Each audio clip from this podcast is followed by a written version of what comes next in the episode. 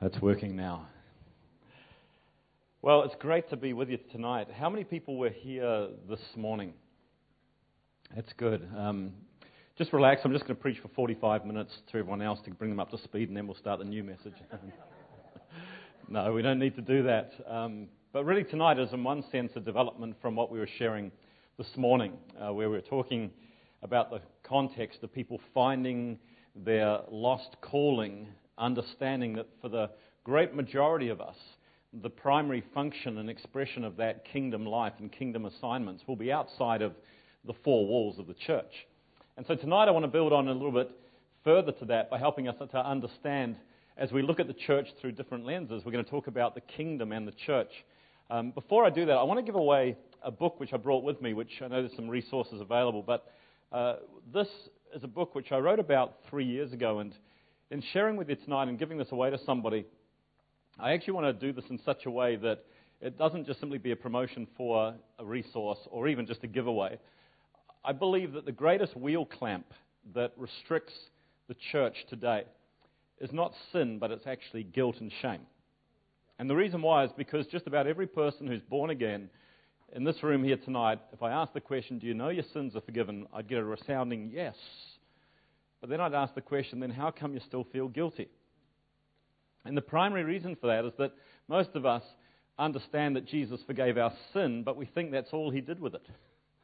We don't understand that he did more than simply forgive our sin.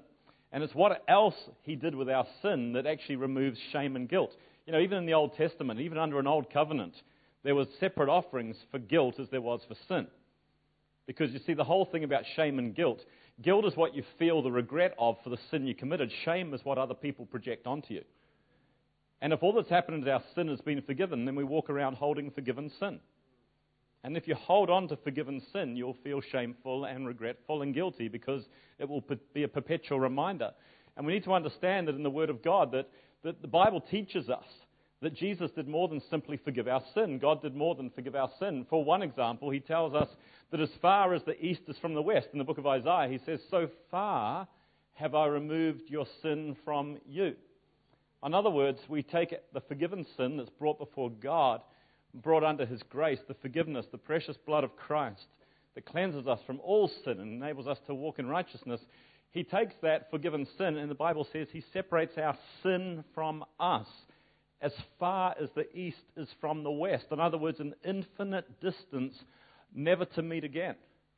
That means he approaches you and I distinct from our sin, even distinct from our forgiven sin. If you understand that, it changes everything. It transforms everything. Because we, you know, we, we have this perpetual feeling that we're simply worms, we're sinners saved by grace, you know, but he calls us saints, and we go, yeah, that's nice, maybe one day but now I'm just a sinner saved by grace. He doesn't see you that way. He actually sees you distinct from your sin, even distinct from your forgiven sin. He sees you in the righteousness of Christ. The Bible says He didn't just forgive our sin or even separate it from us. The Bible tells us that He took our sins and He cast them into the depths of the sea.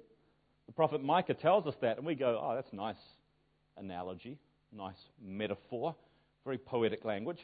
But it's not. It's actually an intentional intentional communication from God as to what he does with our forgiven sin. You see, when that was spoken to the Jew some three and a half thousand years ago, there was no place more irrecoverable than the depths of the sea. This was pre Jacques Cousteau. This was pre underwater submersible submarine. You know, when that tragedy happened a few years ago with the Air France flight went down in the middle of the Atlantic, they estimated it could take up to two years to find and retrieve the black box, not because they didn't know where it was, but because of the depth of the sea at that point where it was lost and the feeling it may never be recoverable. You see, when Micah, on behalf of God, spoke to the people and said, I'll take your sin, I'll trample them underfoot, I'll forgive them, speaking of Christ coming, and I will bury your sin in the depths of the sea, he was saying it's irrecoverable. To the Jew, it was the most irrecoverable place. You know, if, if the depths of the sea, you can't even, you couldn't, you can't get there. He could have said, Look, I'm going to take your forgiven sin, I'm going to throw it into the furthest desert. But the problem is, one day you can be walking through the desert and trip over something and go, Oh my goodness, what's that? And pick it up and go, Oh, that's Martin Steel's forgiven sin. Oh. Has anybody got any hand sanitizer or latex gloves? Or... But he didn't say, I've thrown it in the furthest desert, he said, I've thrown it into the depths of the ocean. He separates our sin from us, having forgiven it. He puts it where it's irrecoverable. By the way, if, if he says it's irrecoverable, who are you to go back and try and recover it? And also, who are you to try and recover someone else's and remind them of it? and finally, not just once, twice, three times in the Word of God, he says this one other statement. This is the one that blows my mind. This is the one which gives me the understanding of shame off you. Is the concept where he says, And I shall remember your sin no more. Now, God is omniscient, He knows everything. He freaks us out by telling us that He calls the stars by name, and we go, That's cool, until one day we actually start to understand the number of stars in even a single universe. And we go, You call those things by name? I mean, I, like a church this size, uh, in my church, I, my, my biggest pain as a senior leader is I just wish I could remember every single person's name in my church. I'd love to know the names of their kids. I you know, and, and, and I recognize faces, and it's like it, it, it, pains me. And that's just the church. I mean, he says, look, you know, I, I call every star by name. He says, when a, when a, a sparrow falls, I, I'm aware of it. I'm conscious of it. He says, I know everything. I know the number of hairs on your head. Yeah, I know. Easier for some, huh? It's like I tell people, if you're going to witness to your hairdresser you know, for me, I've got to give the four spiritual laws, get it over and done with quickly. But you know, some of you could read Pilgrim's Progress, the four Gospels, and the Book of Revelation to your hairdresser whilst you're getting your hair done. But he, but he knows, he knows the, the hairs on our head. Now, this is a God who knows everything. So when he says, "I'll remember your sin no more," hang on, he knows everything. He's omniscient, but he's also omnipotent. That means he's all powerful. He can do anything he wants. He has the power to do anything. So he chooses through his omnipotence to remember one thing not. Though he's all knowing, he's all powerful, and through his all power, he chooses to remember one thing not our forgiven sin. He doesn't just say it once, he doesn't just say it twice. He says it three times in Scripture I will remember your sin no more. When our sin is brought before him, once and before we brought before him, we confess our sin. He's faithful and just to forgive us our sin, cleanse us from all unrighteousness. Then he remembers our sin no more. And then what the devil does is, is the devil loves to come along and put a wheel clamp of guilt and shame on you by reminding you of the thing God's forgiven remind you of the thing he's remembering no more, remind you of the thing that he's separated from you. You lift your hands and worship, and the closer you get to God, sometimes the more likely you are to find the devil. How's that for theology? The closer you get to God, the more likely you are to find the devil. The book of Zechariah, chapter 3, it says Joshua, the high priest, standing in the presence of God. And there was Satan at his right hand accusing him, pointing out his filthiness. How come the closer you get into God's presence, more often you are to find the devil? Because he's there as an interceptor. He's there to accuse you in God's presence and say, You're not fit to be here. Don't lift your hands. Do you know the amazing thing about the devil? I'm not preaching on this, but I'm going on this for a moment because I, I feel I've got to do this. You know, the amazing thing about the devil is he knows Scripture very well. And he has this uncanny ability to take Old Testament fulfilled Scriptures and apply them to your life as if they're yet to be fulfilled. He loves this one. Who may ascend the hill of the Lord? Well, he who has clean hands and a pure heart and you go to lift your hands and worship or to serve God, and he goes, Oh, your hands aren't clean. And you go. Who may ascend the hill of the Lord? He has clean hands and a pure heart. The Bible tells us when Christ came, he cleansed us and exchanged our heart. The Bible even tells us in Ezekiel, he'll give us a heart, a new heart for what was the old heart of stone, circumcision of the heart. That scripture was fulfilled in Christ. Otherwise, we may as well go back into the Old Testament and keep trying to crawl our way up the hill by getting our hearts purer and our hands cleaner through works and obeying the law. That's an old covenant scripture fulfilled in Christ. It's not parted, it's not gone away. It hasn't been lost, it's been fulfilled, it's been redeemed. So you and I, if we're born again, have clean hearts and pure, and pure hearts and clean hands. Full stop. And then the devil comes up and goes, Oh, you can't ascend the hill of the Lord. What's ascending the hill of the Lord? Coming into his presence, experiencing intimacy with God exchanging at the king's table, dreaming of kingdom, being a son and a daughter of God, worship, service, kingdom life. And the devil goes, Whoa, you're not meant to be here. Look at your hands, look at your heart. And you're like, and God's like, Oh my goodness, I've told you once, twice, three times. Anyway. Is there someone here who knows someone who's really suffering and, and, and literally really dealing with guilt at the moment? I'm giving this to give to someone. Okay, ma'am, thank you very much. Can I just. Oh, thanks, Simon. Okay, anyway, um, there's a whole bunch of USBs out there too that's got ebooks, that ebook on it, and other things. but it was more important getting the message to you than simply letting you know there's resources available. There's a picture on the screen. I'm preaching off pictures, though. I haven't even got a single note. I'm preaching off pictures, so this is going to be cool. Um, I want to talk to you about this whole thought of the kingdom and the church. You see, the amazing thing is that, as I shared this morning, somewhere we've got this thing about church all mixed up. We've made the church the vessel rather than the vehicle. We've made the church the destination rather than the means. And we've sort of got this belief that somehow that, that we're called to build the church. But Jesus actually said, No, I'll build my church. My commission to you is to go into all the world and make disciples of nations. What does it mean to disciple? It means to shape, to form, to fashion, to mold, to form. And he told us not disciples in nations, he actually specifically said disciples of nations.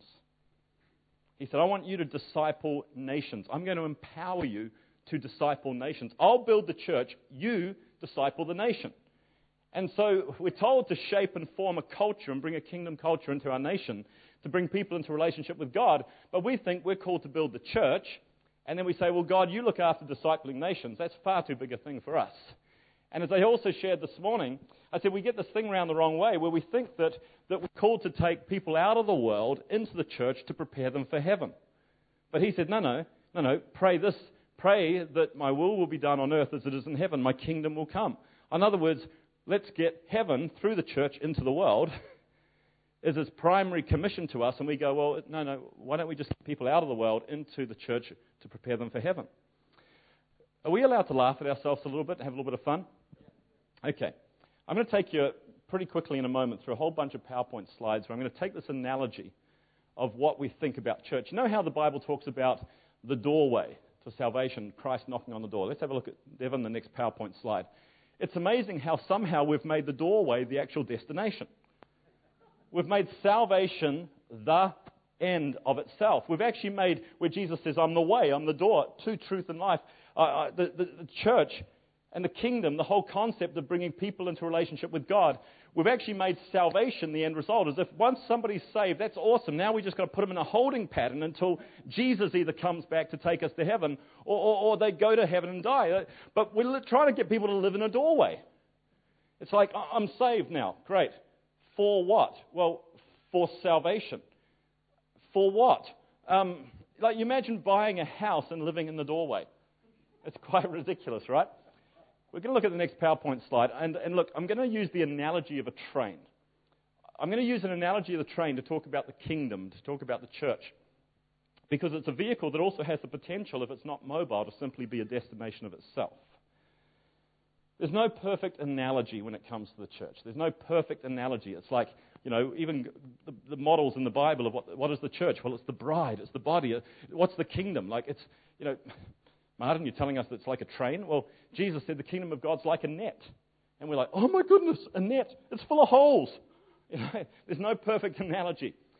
These are elements. But I want to take the analogy of how we actually make the church the destination rather than it being the vehicle through which kingdom life is expressed. I shared earlier today that E. Stanley Jones, one of the greatest preachers on the kingdom of God, 50 years ahead of his time, when he was 87 years of age, in 1968, I think, wrote a book called The Unshakable Kingdom, The Unchanging Person, speaking of Christ and the kingdom. And he said early in the book, he said, My challenge is, and my concern, is that the church of the future, that's us, would not reject the kingdom of God, but would actually reduce it. And in reducing it, would simply reduce the kingdom of God to only being the church. Hmm. If you have a look at the next slide, this is a picture taken in one of the famous train stations in China where they employ people to simply push and fill carriages of trains to fit everybody on because of the population and the limitations of the transport system. These people in the uniforms are actually employed professionals. Their nickname is Tusha Pushers, right? Tushy Pushies. And their whole goal is to push people. If I had a video clip, and I've seen a few, you've got people lining up, and one by one they push up against the, the door, And hopefully they're pushing on briefcases and other things, but these people come in like a rugby scrum and start pushing and shoving people in till finally the doors can close. And it's like, oh. Now, to me, this is sometimes how we treat church. The evangelists have brought all the people, and now we've got the pastors. Now we've got the life group leaders. And our whole concept is our commission is to build the church. We've got to get people out of the world. We've got to get them saved and then get them into the church. And the next slide tells us that sometimes we think of the church simply being as this, this, this vessel, the stationary, immobile vessel that just simply contains more and more and more and more people. And it isn't going anywhere. And what happens is we make the church the destination rather than actually the means. We, we make it our objective as opposed to the vehicle through which kingdom life is meant to be expressed into every area of society. And the more we do that, if we can actually laugh at ourselves a little bit, the more we do that is we start to make every decision and all our preferences based on the train rather than the kingdom. So what happens is we have people who want a traditional train. Some people just like traditional trains, but there are others that actually like a contemporary train. Oh, I'm not going to be on a traditional. We go to a contemporary train. On our train, we have lights. On our train, we actually have little, little screens that we can actually see things happening. You see, I'm, I'm, I do not want to be a traditional. Other people have preference. I want to be a traditional train. I, sorry, church. I want to be a traditional, a, a contemporary train. I mean, contemporary church. The other thing that we do is we start to go to these train growth seminars. I mean, sorry, church growth seminars, where we actually learn that, you know, that we've got to make sure that in our train that we have a carriage for, for mums and babies. And, you know, next we see, we see that we've got to also make sure that if we're a family-focused train, then, then we'll be able to fill the train. And actually, the more that we can focus on families, the more our train will be filled rather than the train that's on the other platform. We also make sure that we're catering for generations, so we make sure we've got a youth carriage. And that's the wild carriage. It's a big carriage. It, the seats get ruined in the, in the youth carriage, but, but at least we've got a youth carriage, you know? And then we also say that, the, that, that we have a place of connection and social activity. And if you want to be part of this train, we've got the best train because this is where you can really connect with other people who come and sit on trains. And then we make sure we cater for all ages on the train. We make sure that because of preference that we have times for people to come to trains. But I don't know what the point is because they're always late anyway.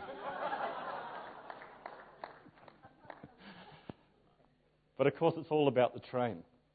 And then this is the next one. This is the one that really gets me. This is what I was talking to you a bit about this morning. We make sure that every single person who comes to the train knows that if you hang around here long enough, we're going to teach you, train you, develop you, put you through every leadership training program so that one day you can drive the train.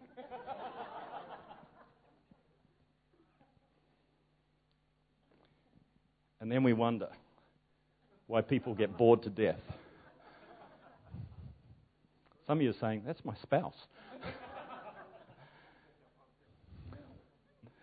you know, as I was sharing this morning, just hold it on that slide for a moment, Devon it's like that whole concept is that all our kingdom assignments, we, we're called to do all these wonderful, amazing things that God's put us on the planet for. And when we get saved, somebody tells us that now every gift that we have, every ability we have, every talent we have, everything that we're called to do is going to be fulfilled in the context of just the church. And we have people wandering around the church with these kingdom assignments like big beams and logs banging into each other, going, this thing just doesn't fit here. Because this place is meant to equip you to do those kingdom assignments outside. And so we have people sometimes sitting on trains. And the only reason I can preach this in a church like The Rock is because of my relationship with Greg and knowing the understanding of your leadership of the, of the same paradigm that we want to see this as a place of empowerment to do kingdom life out there. But you'd be amazed how the default setting in most of our thinking and teaching is that every gift we have, every focus we have, every objective, every mission is only fulfilled in the church. And suddenly, the vehicle becomes the vessel as opposed to the means. And then we tell people, next slide, that, that the only reason that we're still here on this planet is because there are still train carriages that are empty. And that Jesus one day will make sure that when there's enough of these train carriages filled, he'll come back And so we tell everyone that the reason you're part of this, you're part of this train, is because we've got to go out and fill other carriages. And if you see on the next slide, people suddenly fill a carriage and go, wow, this feels so fulfilling. We've fulfilled the carriage. What now? And they say, well, there's still empty carriages, so you just got to make sure we fill another one. And it becomes like this absolute repetitive cycle where we go to other countries and we fill their carriages, you know? Because we're not just a we're not just a local church, we're a missional church. And so we're going to give and we're going to go and we're going to have a program to make sure that we can go to every country on the planet and help them fill their, their, their trains, I mean, their churches. Hmm. Interesting, huh? And so we find ourselves just focusing on making everything about the train. And then we have this wonderful end times doctrine when we tell people that if we can just get the carriages filled enough, one day there'll be a magic number of people on board the train where Jesus will come back and will actually take his train home. So everything, everything becomes about getting to the train station. And next slide. We wonder why we have churches filled with people who say there's got to be more. And there has got to be more. So you might say, well, Martin, that's an interesting analogy. But what I'd like to propose to you is that the actual analogy of the train is a lot more specifically accurate than what we at first think. Because the difference between a train becoming a vehicle and it becoming a vessel is the simple question is it going anywhere? Is it going anywhere? If you have a look at the next slide, I've tried to create a little bit of a, a visual image here to show you how I think, because you see, what I love about the church and the way that the church is meant to come together, and in a few moments I'll talk to you a bit about what Jesus meant when he called the church the church, is I love this imagery here because it's like, like the bands of, of color that all come together are actually the church. It's the people of the church. It's the, the people of kingdom coming together in, in a place of being brought into unity, giftings, distinct giftings and empowerment together as one faith community. But what happens is we're together and then, poof, and I love this image I've got here with this, this almost like a tree of life, is that we're meant to come together from all areas of life, bond together, do life together, be empowered together, be taught, discipled, and, and be in an atmosphere of faith community to go out every day of the week into our various callings and assignments and destinations and to bring transformation. If you look at the next slide, you'll see that every area of society, every area of community, has the application and the potential to express kingdom life. You see we, see, we say that Jesus came to seek and to save that which is lost. And we go, that means lost people. But actually, he came to seek and to save lost communities, lost nations, lost cities. He weeps over cities, he weeps over nations. I think when he looks at the arts, he weeps and cries over it, yearning for it to be redeemed.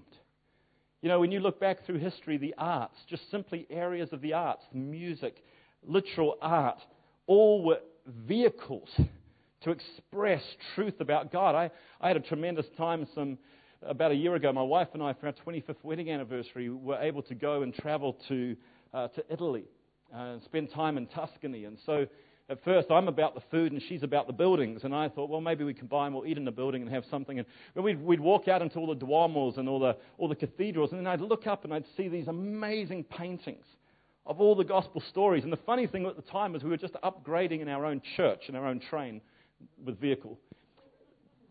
We were upgrading all our, all our, all our um, like communication stuff, you know, like cameras and screens and all this. And, and we weren't getting any resistance other than obviously the, the total cost and value is significant. And I, I suddenly found myself juxtaposing hundreds of years ago and then today because, you see, like what I'm doing tonight, because of the system you've got here, I'm taking you on a journey visually, telling you a story of kingdom life. And I noticed hundreds of years ago that every painting, every fresco, every image throughout those cathedrals, one would be Jesus being baptized. Another would be overcoming the temptation. Another would be the resurrection of Christ. Another would be the healing of the blind man. This was their, this was their video systems. This was their arts, telling the stories of kingdom. But it wasn't just re- re- um, restricted to simply the cathedrals. The arts that hung in the places of governance, the art that hung in places of, of business and marketplace and every area, even the places of healing, the, the spas and the towns would have imageries that would tell the arts proclaim the glory of God. And now we look at what's happened to art and music and media and that. And I think God says, I came to redeem that. I came to seek and to save it. So if we look at the next slide, there's nothing wrong with being on a train as long as it's going somewhere. To see the church as God's vehicle for empowerment to then, through the week, go into the areas that God's called us to. If you've ever sat on a train, a plane, or an, or an automobile that's held up for whatever reason because somebody's got to change a windscreen wiper on the plane or something, and you sit there for three hours on the tarmac, you actually hate the train or the plane or the automobile. But when it's taking you to somewhere you're meant to go, when it's taking you to release your kingdom assignments, your giftings and passions and marketplace and community and society, suddenly it has a whole value. So let's ask ourselves the next question What's the difference between the kingdom and the church? What is the kingdom and what is the church?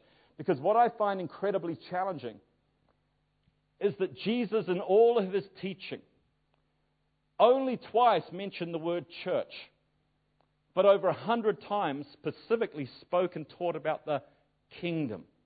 It's amazing that when we read the gospel, uh, the book of Acts, how Luke writes to Theophilus in the opening chapter and he says these words. He says, As I told you about Jesus and all that he did, and after he was raised from the dead, how he was with his disciples for 40 days, teaching them about the kingdom.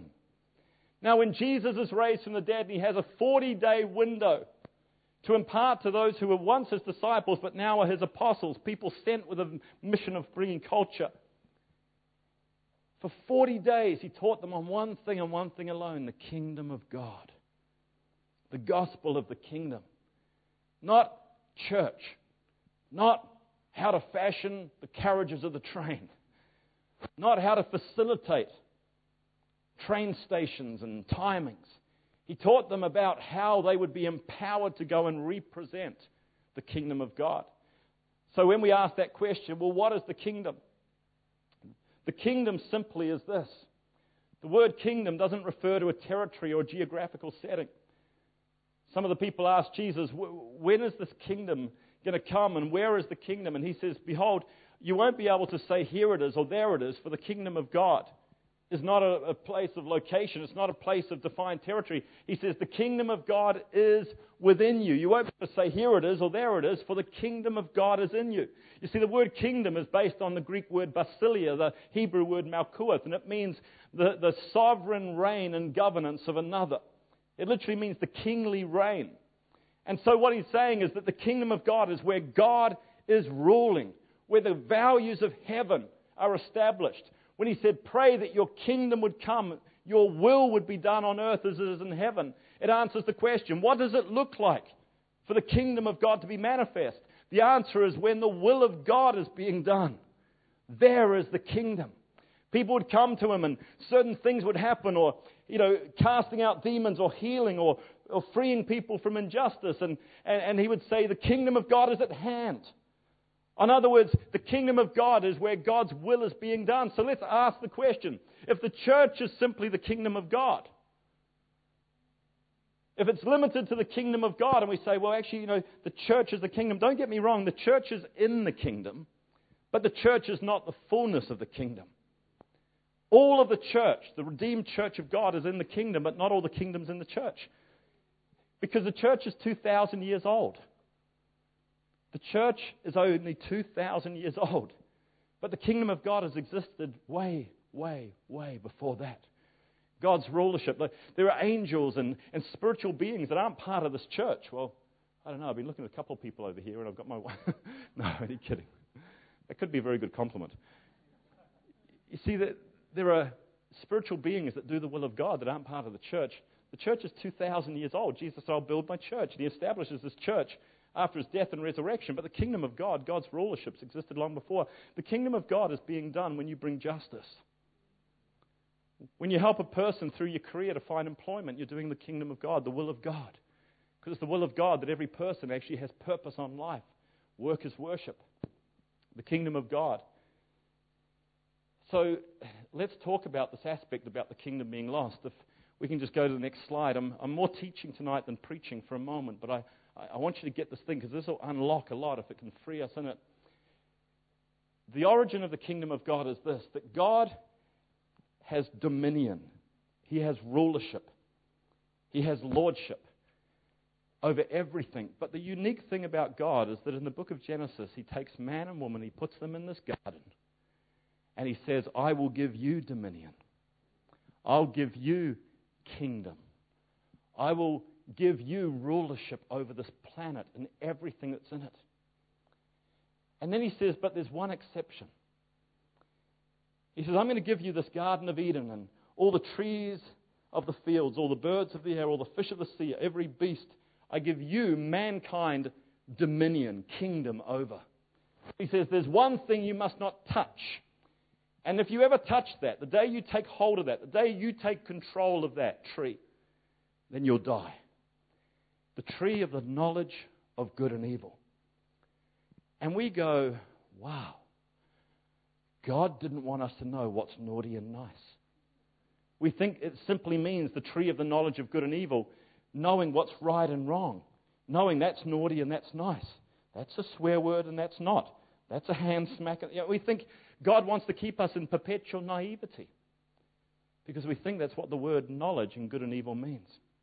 But if you have a look at the next screen here, the word knowledge in Hebrew doesn't mean understanding or intellectual insight. It literally means uh, deciding, discriminating, determining. He says, One thing I won't hand over to mankind is the control of who decides what's good and what's evil. Mm-hmm. So, what happens is the devil comes along, and we read in the book of Genesis, chapter 3, that the devil, next slide, thanks, Devon. The devil comes along and he says to Adam, he says to Eve actually at first, he says, Did God say all of this is yours? And you have dominion over everything? Kingdom? And Eve says, Yes. God said everything's ours and we can control it, apart from one thing. We must not take control of the tree of deciding what's right and wrong, the tree of the knowledge of good and evil. Interesting, the devil spits out and he says, Nah, he says, God knows that the moment you take control, you will be like God, knowing good and evil. If you have a look at the next part of the screen, the word God that's used there in Hebrew means to be a ruler or a judge. The word knowing means to decide. And so he says this God knows that if you, mankind, take control of that tree, you will be like rulers deciding for yourselves what's right and what's wrong. And Eve goes, Wow, I can handle that. See, God said, I'm going to give you, mankind, dominion. I'm going to give you lordship over this planet. I'm actually creating you in my image. I want you to rule and reign and bring goodness. I'm actually giving you this planet to make it something that's awesome. I want this place to be like heaven earth to be like heaven. And as long as you never take control of deciding for yourself what's right and what's wrong, this dominion will be yours forever. You know the story how the enemy comes along and says to them, Nah, if you take control, you'll be like gods. And so, next slide, thanks. Sorry, one before, we'll go back.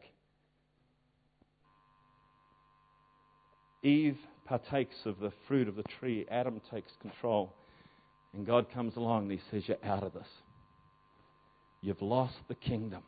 If we go ahead two slides, you'll see a thought, if we hold on that one, that we had a kingdom within a kingdom. Within the world in which man was first put, he gave us a world to control. He put into the hands of mankind a world for us to lead, a world for us to bless. He says, Be fruitful, multiply. Go and take what I've given you and turn it into something. And when mankind fell and when mankind sinned,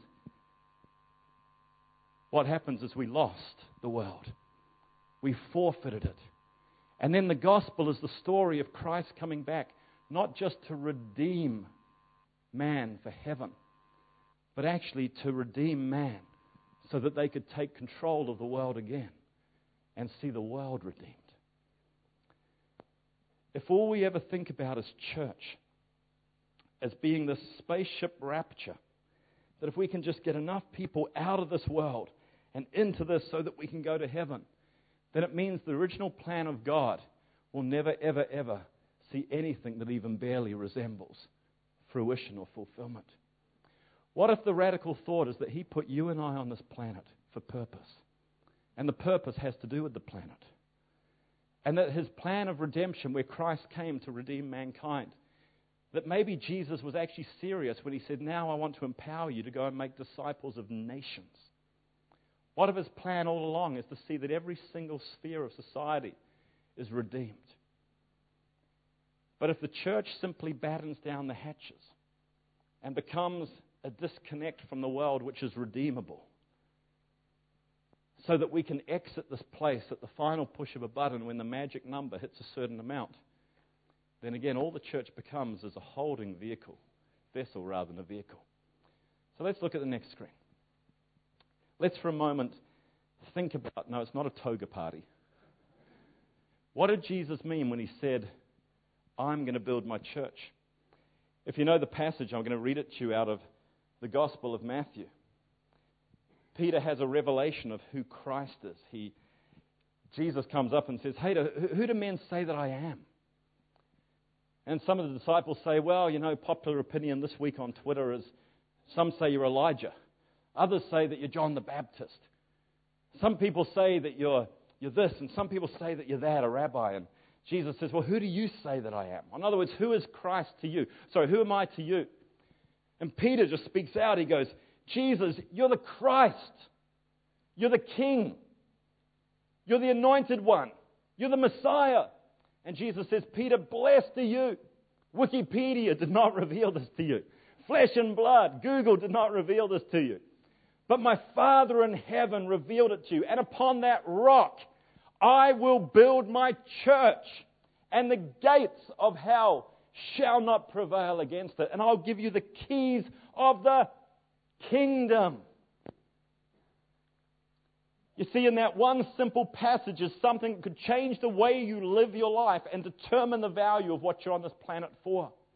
He says, on the revelation of who Christ is, that Jesus, the Redeemer, the Messiah, the King, the Son of God, he says, upon this revelation, I will build my church. And it was the first time in history, scripturally, or according to some of the historians like Josephus of the time, never before in any Hebrew writing or context ever was the term ecclesia, church, used to describe a spiritual community. Jesus could have used the term synagogue. He could have used the word faith community. He could have said, I'm going to pull out of this filthy, stinking world a whole bunch of redeemed people who I'll put into these little churches, and, and we're going to send people out covertly Monday to Friday to drag people into this thing so that one day when the magic number comes, I'll go boom and up to him. He says, No, no, I'm going to build an ecclesia. And that's a bit of a teaching session tonight, but if you get this, you'll get why you're here today. The word ecclesia was a term familiar to the Jew of the day because of the power of the Roman Empire and the Greek Empire. It was a political term, literally meaning those who were called out of society for the purpose of rulership and governing. It was the right of every single citizen it wasn't a democracy of election, it was a right of every citizen who was part of Athens or, or Rome or, or Greece or, or, or the Roman Empire. Every person who was a citizen had the right to exercise ecclesia just by rocking up. They became part of a group who were entitled to be empowered with the purpose of bringing the culture, the culture of Rome to wherever. You hear the word apostolic used, an apostolic church, an apostolic covenant, an apostolic company. Even the word apostle was borrowed. Jesus said, You've been my disciples, but now I'm going to make you my apostles. Apostles were Roman generals who, when Rome extended its empire to territories where there were barbarians and people who weren't part of Rome, they weren't like the Mongols who would come in like Genghis Khan and simply slaughter people. They would actually come and they would take conquer and control of other places in France and Egypt and other places. They would take these communities who they believed were barbarian And then what they would do once they'd established their military overthrowing of that city and town, they would then send apostolos, generals sent with one purpose, and that was to bring the culture of Rome, to culturalize the people. Because they actually sincerely believed that their culture was better. They believed it was the civilization of people. That's why you can go to every single city in Europe and see massive aqueducts and architecture and engineering feats to bring water to people who weren't. We celebrate today in our modern year 2012 water. Wow, let's do a water project for the poor in Africa. Isn't it awesome? There's this dirty well, and now we've got a pump going. And we say that's the kingdom of God. Do you know every place that Rome went, they built massive aqueducts to bring water to the city so that people could have fresh, clean water? Because they actually believed they were bringing civilization a better way.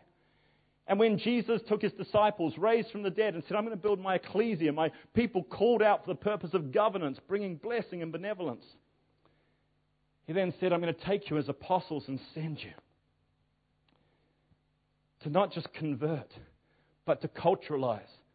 Not with the mechanisms of man or political systems, but with the values of heaven. And he says, That is what I'll do. But then he mentions, just these last few minutes, he mentions this next portion, which is so powerful. He says, I'll build my church. And then he says, And the gates of hell will not prevail against it.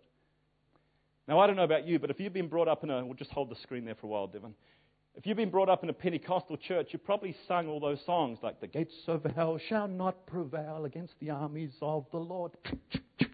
It's got a really terrible rhythm and a worse melody. But we used to sing that as young Pentecostals 20, 25 years ago. We used to get the two step going, you know. The gates of hell shall. And I used to have visions as a young Christian of gates jumping off their hinges and running at the church, going, you know, smacking. We're like, you won't prevail, as if we were some defensive fort. But gates don't jump off their hinges and attack churches. The gates of hell will not prevail. But you see, in our modern thinking, we think of gates as simply being one dimensional, two dimensional little things that swing on hinges. In the biblical time, the city gates, this is worth the journey to be here tonight. The city gates weren't an access point to go in and out on a single two dimension. They were normally built in about six different porticos. And they were surrounding a city in different areas. The city gates was the place of the center of the media, politics, law. Prophets prophesied in the city gates. Judicial systems were established in the city gates. It was at the city gates where Boaz had redeemed the right to marry Ruth through proper legal due diligence. It's at the city gates where the herald would proclaim the news of the kingdom. The city gates was where the marketplace was. You read of every famine that happened in the Bible. You hear how what would happen is all the marketplaces, they would come and trade at the city gates the food. When the city gates were shut, the city was lost to its food and its source. The city gates talks about, next slide, our places of media. It talks about our places of politics and governance. It talks about our places of the marketplace. The city gates were the hubs of the community. Now, here's what Jesus said powerful thought. He said to people who understand what city gates are, He says, I will call you together and make you my ecclesia. My people called out of a community to come together, not to be apart from them, but for the purpose of governing and ruling bringing goodness and benevolence. And the gates under the control of hell will not prevail. And the word prevail in Greek there means to be superior in strength to. Literally, superior in strength to. So now this is what Jesus said. On the revelation that I'm the King, I'm the Christ, I'm going to build a thing called a church. And this church is going to be a people who are called together for the purpose of dominion, called together for the purpose of rulership, called together for the purpose of bringing change and influence and benevolence to a redeemable society. And I want to tell you that every city gate, not little hingy things, but in the mind of the disciples, wow, the, the place of decisions, the elders, the kings, the prophets prophesy, the, the marketplace, every area of city life Everything under the control of hell will not be superior in strength to this church. It's interesting that when Jesus was in the wilderness, first hungry, the devil says, Turn breads, these stones into bread. Jesus is like, No way. He says, Okay, um, why don't you try and throw yourself down from this high place and see if God really is able to catch you, care for you, give his angels charge over you? Jesus is like, No. says the devil then took Jesus up into a high place and showed him all of the kingdoms of the earth. I don't believe that was just over there as the kingdom of Egypt, there's the kingdom of Iraq or Babylon. I think it was every sphere the animal kingdom, the kingdoms of territory and the kingdoms of business and industry. And then the devil says this to Jesus If you worship me, if you submit to me, I will give you all of these because these have been handed to me. These have been delivered to me. And I'll give them to you if you just worship me. I know it's been a fairly intense, long teaching session, but if you can grasp the meaning of what happened in that simple exchange, it was a reflection back to his master stroke in the Garden of Eden, where man, us, humanity, created in the image of God, actually had dominion of this planet for the purpose of filling it, blessing it, doing it good. And when the devil said, You know what? Why don't you make a decision to be Lord? Dethrone the king, and you decide what's right and wrong. The same thing that got the devil kicked out of heaven. I will be like God. Man fell to the trap. God, in his mercy, expelled him from the garden before he could touch the tree of eternal life. There were two trees in the garden the tree of the decision of what's right and wrong, the other, the tree of eternal life. He says, if you eat of that tree, you'll stay exactly as you are forever. It was actually God's mercy to have a people who were redeemed and people who, who, were, who were pure and sinless to live forever. But the moment sin came in, if we'd got to that other tree, we'd have been locked there forever. His act of mercy put us out so that Christ could come and redeem us. But now his purpose is to put us back in, to redeem this world. And the gates, every area of life, he's called us to go into. That final image that you see up on the screen, the conclusion of what I want to share with you today, is not some radical Christian political party. It's not dominionist thinking of, of radicalism, of let's go and seize control and let's create a party that can seize control of government. It's about us recognizing that our callings and giftings. The Bible says, Show me a person, a man, a woman, who excel in their gift, and they'll stand before kings. The way in which the media, the way in which politics, the way in which health and community, the way in which kingdom, apostolically, the culture of kingdom can be brought into those areas, is where men and women release the giftings of God to excel and have answers. This nation is in deep trouble. This city is in deep trouble. The leaders of this city, the leaders of this nation, have problems they don't have solutions for. They can't get on top of domestic violence. They can't get on top of corruption. They can't get on top of economic downturns and gravity that pulls uh, through greed.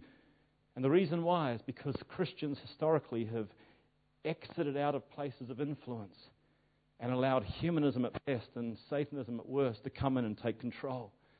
So, for 15 years, in the banks of Europe and the banks of America on Wall Street, the books and the teachings was greed is good. Greed will stir an economy. Greed.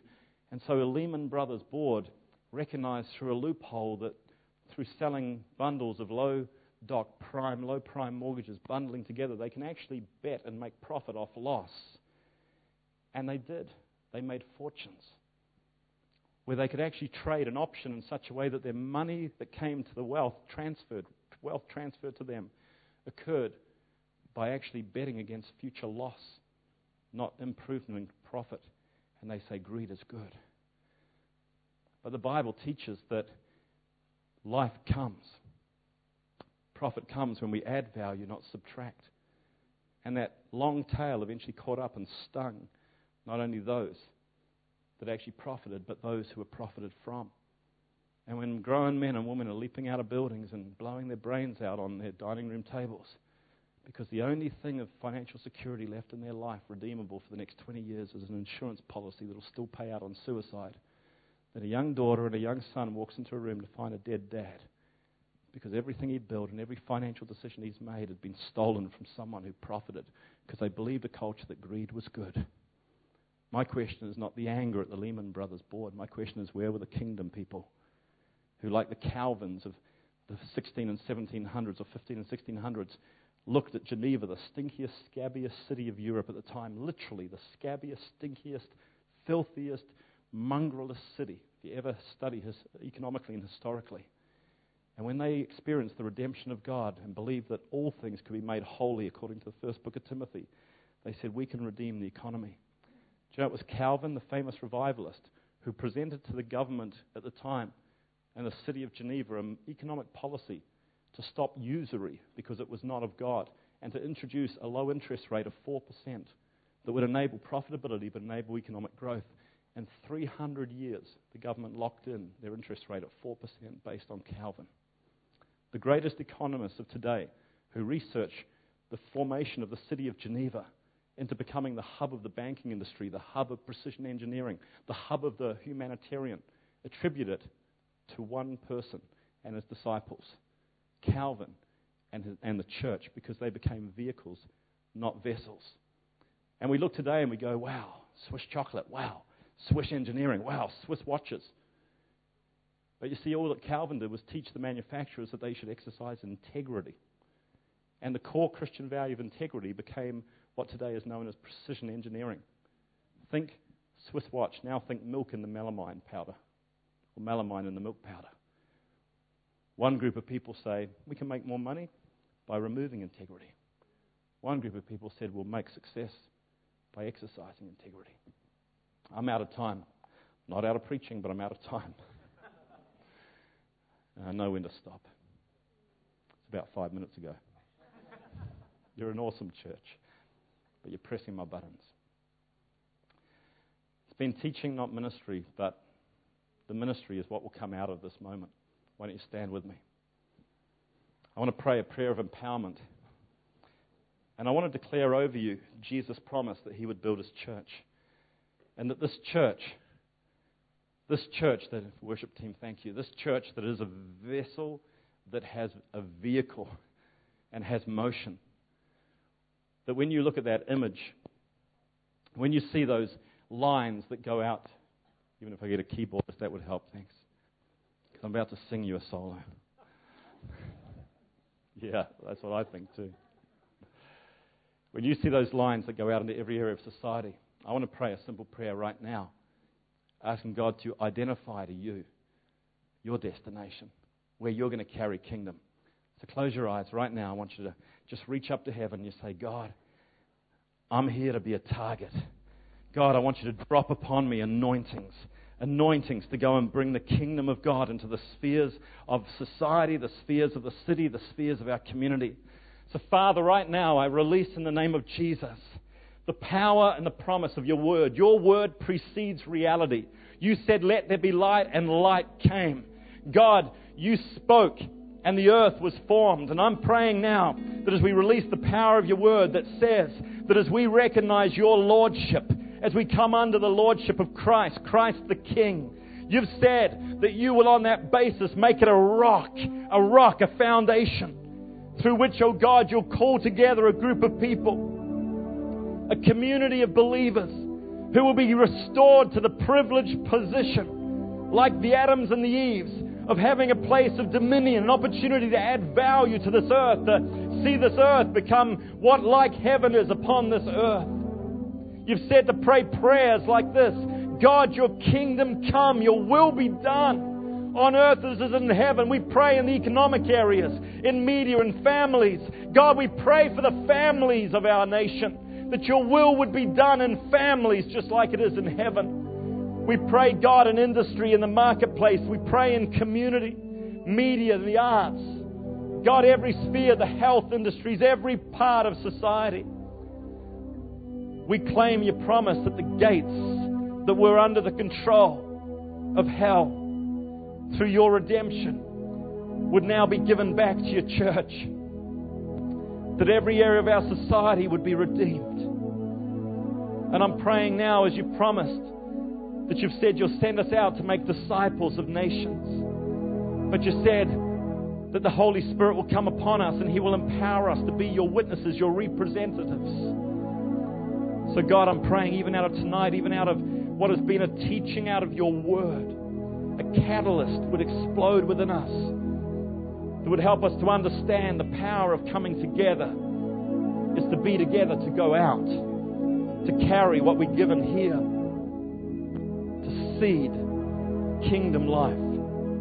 In Jesus' name, if that's what you're believing for, I want you to lift your hands, your voices. I want you to clap to God. I want you to say, God, this is a new day. This is a new day. Your kingdom come. Your will be done. Thank you, Holy Spirit.